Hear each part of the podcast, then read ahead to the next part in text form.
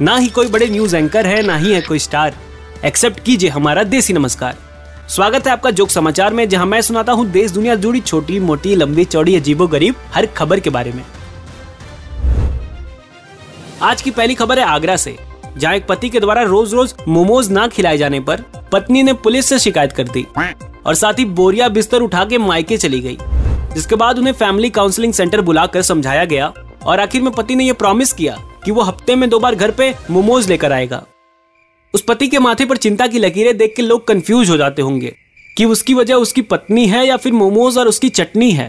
दुनिया के दूसरे कपल्स फ्यूचर में अपने बच्चों को किस्से सुना सके, इसके लिए मेमोरीज बनाते हैं। पर ये कपल मेमोरीज की जगह मोमोरीज बना रहे मुझे लगता है कि इस पत्नी को दिल की फीलिंग से ज़्यादा इंटरेस्ट मोमोज की फीलिंग में है। इसका पति इसे अपना दिल दिखाकर बोलता होगा मेड फॉर ईच अदर ये उसे मोमोज दिखा के बोलती होगी, मैदा फॉर ईच अदर खैर, हम यही दुआ करेंगे कि इनके बीच के रिश्ते, प्यार और मोमोज में गर्माहट हमेशा बनी रहे। बढ़ते हैं अगली खबर की तरफ़।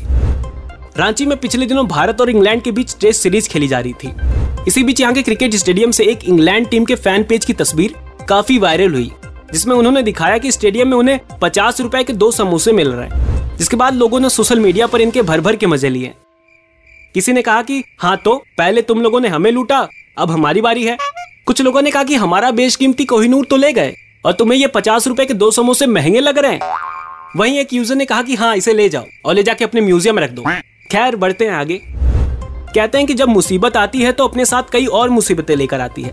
ऐसा ही कुछ बाइजूस के साथ चल रहा है। बाइजूस के दिन बुरे चल रहे हैं और इसी बीच इनसे जुड़ा एक वीडियो काफ़ी वायरल हो रहा है, जिसमें एक माता पिता अपने बच्चे के साथ बाइजूस के ऑफ़िस से उनका टीवी उखाड़ के ले जा रहे हैं, क्योंकि कंपनी ने उनका रिफंड नहीं दिया था। कुछ लोग इसे सही बता रहे हैं और कुछ लोग गलत।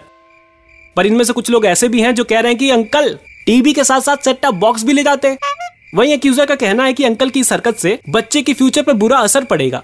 फ्यूचर में खड़े होकर टीवी देखने से बच्चे के घुटनों में दर्द ना हो, इसलिए अंकल को टीवी के साथ वाला सोफा भी ले जाना चाहिए था।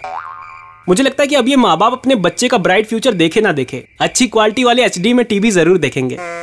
बाइजूस जाके उनके बच्चे ने कुछ सीखा हो या ना सीखा हो। उसके डैड ने उसे वहाँ बार्टर सिस्टम सिखा दिया। तो आज के इस एपिसोड में बस इतना ही। मैं आपके लिए ऐसी छोटी मोटी लंबी, चौड़ी, अजीबो गरीब खबरें लाता रहूँगा। और अपनी एक सुग्गू के घर के सामने से अपने दिल के बदले उसके सारे गमले उठाता रहूँगा। मिलते हैं अगले एपिसोड में। Peace out